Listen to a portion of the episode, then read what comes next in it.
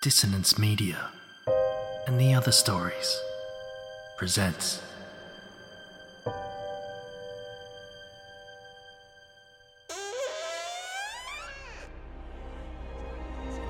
Step into the abyss of After the Gloaming, a gothic fiction podcast that delves into the depths of human emotion, unyielding love, revenge, internal struggles, and restless souls await you in 9 haunting episodes, where dread, fear, and rare glimpses of eerie happiness linger. Dare to listen on your favourite podcatcher? After the Gloaming beckons. Search now, but beware. Innocence will be left behind.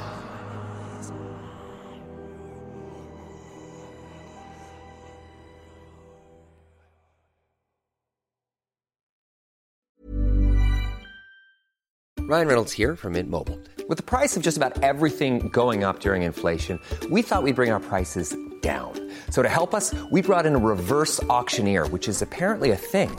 Mint Mobile Unlimited Premium Wireless. How to get 30, 30, how to get 30, how to get 20, 20, 20, how to get 20, 20, how to get 15, 15, 15, 15, just $15 a month? Sold! Give it a try at mintmobile.com/switch. $45 up front for 3 months plus taxes and fees. Promo rate for new customers for limited time. Unlimited more than 40 gigabytes per month. Slows full terms at mintmobile.com. Hey there, it's Michelle Norris. I'm host of a podcast called Your Mama's Kitchen. When I travel, I'm usually looking for a way to find a taste of home when I'm not at home. And one of the things I love to do when I am at home is entertain. And Airbnb allows me to do that. When I was in California recently, I rented a house that had a great kitchen. And when we were sitting around the table, we're all thinking, we're in someone else's house. Someone could be in all of our homes as well. If you have a home, but you're not always at home, you have an Airbnb. Your home might be worth more than you think. Find out how much at airbnb.com/host.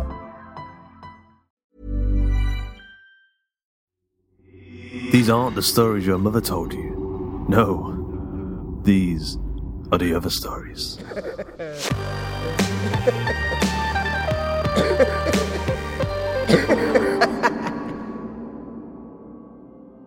Today's episode of The Other Stories is Have, Hold, written by Thomas Kent West and narrated by Jasmine Arch.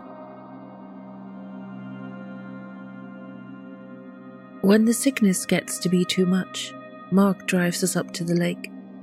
It's a long ride north, out of the city, and for a few hours I almost feel like myself. There's no nausea, there's no tremors, there are no voices. I watch the pine trees slide by the sunroof, reaching for the grey sky. The car rattles down a gravel road, Mark taking it slowly around the turns, a hand on my leg. He smiles at me, gently, and tells me everything is going to be all right, that the lake, the fresh air, a change of scenery, all of these things will make me feel better. I don't believe him, of course. The voices have told me not to believe anyone. They want to isolate me, to cut me off from the world, from Mark. Why, I don't know. Just like I don't know where the voices came from to begin with. It had started a month ago, maybe earlier if you count the first bouts of nausea.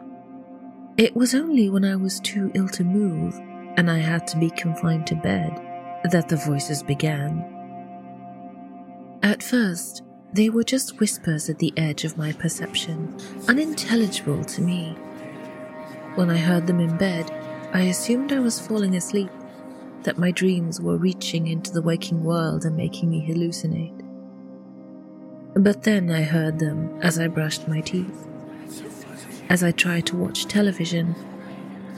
They were groups of voices, all layered over one another, speaking in hushed tones, so quickly that I couldn't understand a word they said. At first it had been minor. Sleepwalking, thrashing in bed. Mark would tell me about it in the morning, and we'd laugh about how strange it was. I figured I must have been stressed. I read a few blog posts about somnambulism and ordered medicine online. I tried meditating before bed, but that only made the voices seem louder in the quiet room. It was like they were in my head, worming their way through the skull and into my thoughts. I didn't want to tell Mark about the voices at first. I was afraid he would think I was crazy or lying for attention. Still, as the illness got worse, I had no choice. Mark understood. He admonished me for not telling him sooner and then called a doctor straight away. A doctor came to the house.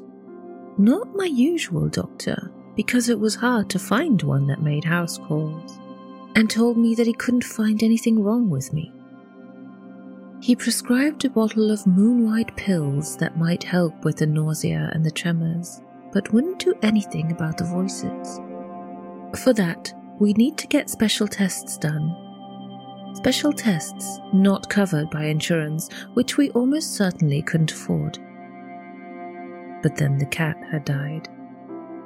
I suppose that is a diplomatic way of putting it. The cat had been killed. It was sleepwalking, if you could call it that. It had been a rough day with the voices. They grew clearer by the hour, and I could make out some of their pleas. Run, hide, trust no one, pray. Each voice seemed to want something different. I took my medicine and went to bed, not wanting to be awake a moment longer. I dreamed a dreamless sleep, twitching as I fell deeper and deeper into the black.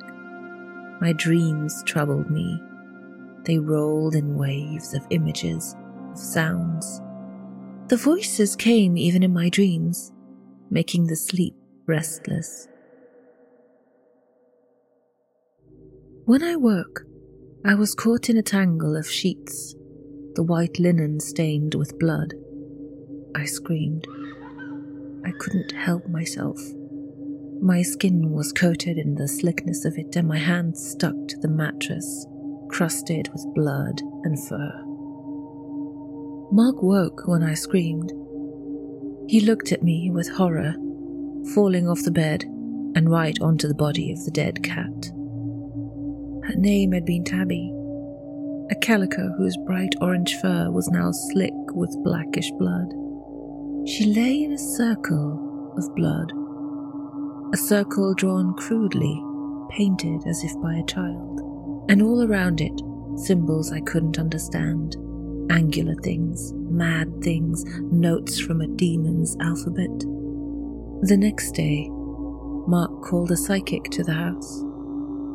We weren't religious people, or even spiritual people. We didn't even know how to go about finding a priest. I try to imagine that phone call. Hello, yes? St. Mark's Catholic Church? What do you have by way of exorcists? But I couldn't bring myself to actually place the call.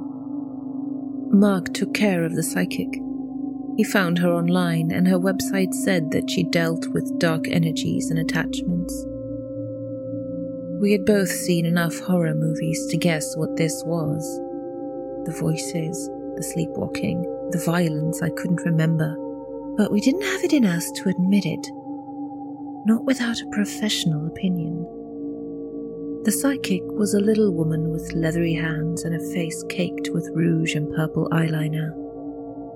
She wore a beaded shawl and a black dress, and her eyes were narrow and bright, taking in each corner and cobweb of the house. We'd cleaned up the cat. Mark had cleaned up the cat, but I wondered if she could feel the blood still stuck between the floorboards. I was in bed when she came to me, and I wondered how I must look. Grey skin, sunken eyes, cat's blood still stuck beneath my fingernails. Did she see me, or only my dark attachment? My God, she whispered when she saw me. Poor girl. She made the sign of the cross, then took out a rosary from her purse and raised it in the air. Her face seemed frightened, like she couldn't bear to look at me, but couldn't look away. Demon, she said. A demon has attached itself to you. Something not of this world. Something that wants to cause only harm. You must run. Leave this place and the demon may leave you behind as well. Run and pray. And with that, the psychic left. She didn't say another word, even as Mark followed her out, begging her to stay. When he came back in, his face was drawn, dejected. The next day, we left for the lake. Now, I lie in a new bed. The sheets are starchy, and an ancient quilt covers me, patterned with evening light through the cabin window. The light lingers on my exposed ankle, where Mark has chained me to the bed. I agreed to it. How could I not? I was dangerous. To myself, to Mark. It was better this way, until we got rid of whatever was inside me. The voices, the demon, whatever you wanted to call it, I would stay chained. Mark comes by as often as he can. He brings me food and my medicine, those little moon-white pills. Sometimes he even wheels in a TV, and when I'm feeling more myself, we watch shows. He takes such good care of me that I almost forgot I was planning to leave him. Just before I got sick, I was secretly packing my things. I had a place to stay at my sister's house and a job lined up in her town. Mark was a good man and he loved me, but he bordered on obsessive, controlling. He wanted to know where I was, who I was speaking to. Once, I caught him looking through my phone, reading my text messages. I changed the password since and deleted all the messages from my sister. I figured I would leave when I got better. It was so much easier having Mark there to care for me, but there always seemed to be an excuse. Another reason to put off leaving. Years and years I'd spent with him after all our love had dried up. Not happy, but not unhappy. But now, there was something more to us. He cared for me. He loved me. He always would. Those qualities that made me want to leave him, his obsessive nature, his overbearing demeanor, were the very same qualities that made him a good caretaker. Mark gave me my medicine, kissed me on the forehead, and then closed the door behind him. The pills usually put me to sleep, but I was still awake when the voices came. They whispered into my ear, hissing and chattering, and I felt a bump beneath my pillow. At first I wasn't sure. It was dark in the room except for the forest moon shining through the window. I sat up in bed, dizzy and nauseous from the medicine, the room just starting to spin. I felt at the sheets beneath my pillow, pulling back the corner, and in the moonlight saw something black and serpentine taped to the mattress. I pulled at it, and the cord came free. It was a black cable attached to a small black knob, like a speaker. I blinked, raised the black knob to my ear, and the little speaker spoke in 1,000 layered voices. I dropped it. At first I thought that this too was a hallucination. It had to be. The meds were hitting me. I was going to wake up any moment and find that I was dreaming. But the cold metal of the handcuff round my ankle, biting into me, reminded me that I was awake. I ripped the cord further. It snaked along the back of the bed, through the mattress, into the wooden wall, leading to some control box. I listened to the voices again, just to be sure, but I knew. They were the same voices that I'd been hearing for months. Had speakers like this been in our house? In my pillow? Had I been too sick and drugged up to notice them? I was not dreaming. I had never been dreaming or hallucinating. The voices had been real the whole time. Ghosts piped in through a wire. But that meant that Mark should have heard them too, even if they were quiet. even if they were always a whisper. He should have heard them, but every time I asked him to listen, he'd said he heard nothing. I swallowed, tears welling in my eyes, panic closing my throat. He'd been lying. My blood went cold, and I felt as though my heart was shattering like dropped glass. I shook my head as if the motion would dislodge the thought. The room spun, the drugs still trying to drag me down, the small speaker still whispering in 1,000 hissing voices. Mark could have killed the cat. Mark could have drawn those symbols, then covered me in blood. I would never have known. I thought of the messages to my sister, the job interviews 2 towns over. If he'd seen the messages, figured out my plan somehow, if he'd known that I was leaving him, what would he do to make me stay? I didn't want to think of it. I couldn't. Instead, I jostled the handcuff chained to my leg. Mark had the keys. It's what we agreed on. I tried to slip the metal cuff off my ankle, but the metal just bit into the soft flesh of my heel. I pulled until I saw blood. It was no use. I kicked the wooden post of the bed, futilely trying to crack it open, but the sound echoed through the small cabin. The door creaked open. At first, Mark's face was normal, just a look of concern, cast in dark shadows against the light of the room beyond, but then he saw me, foot bleeding, desperately trying to escape. Something flashed in his eyes. He stepped in, arms raised. Baby, what are you doing? He said, in a voice of eerie calm. Stay away from me! I pulled backwards on the bed, but the handcuff kept me in place. You're not well, he said, smiling gently. You didn't know what you were doing. He stepped towards me, looking as loving and gentle as ever. You just needed to remember that you're mine.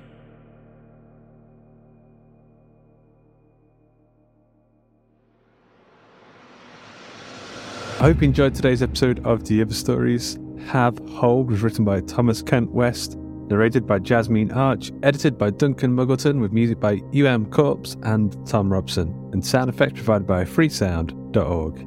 The episode illustration was provided by Luke Spooner of Carry On House. A quick thanks to our community managers Joshua Boucher and Jasmine Arch, and to Carolyn O'Brien for helping with our submission reading, and of course to Ben Errington for leaping from the social media plane for content parachutery. Thomas Kent West is an American writer of speculative fiction.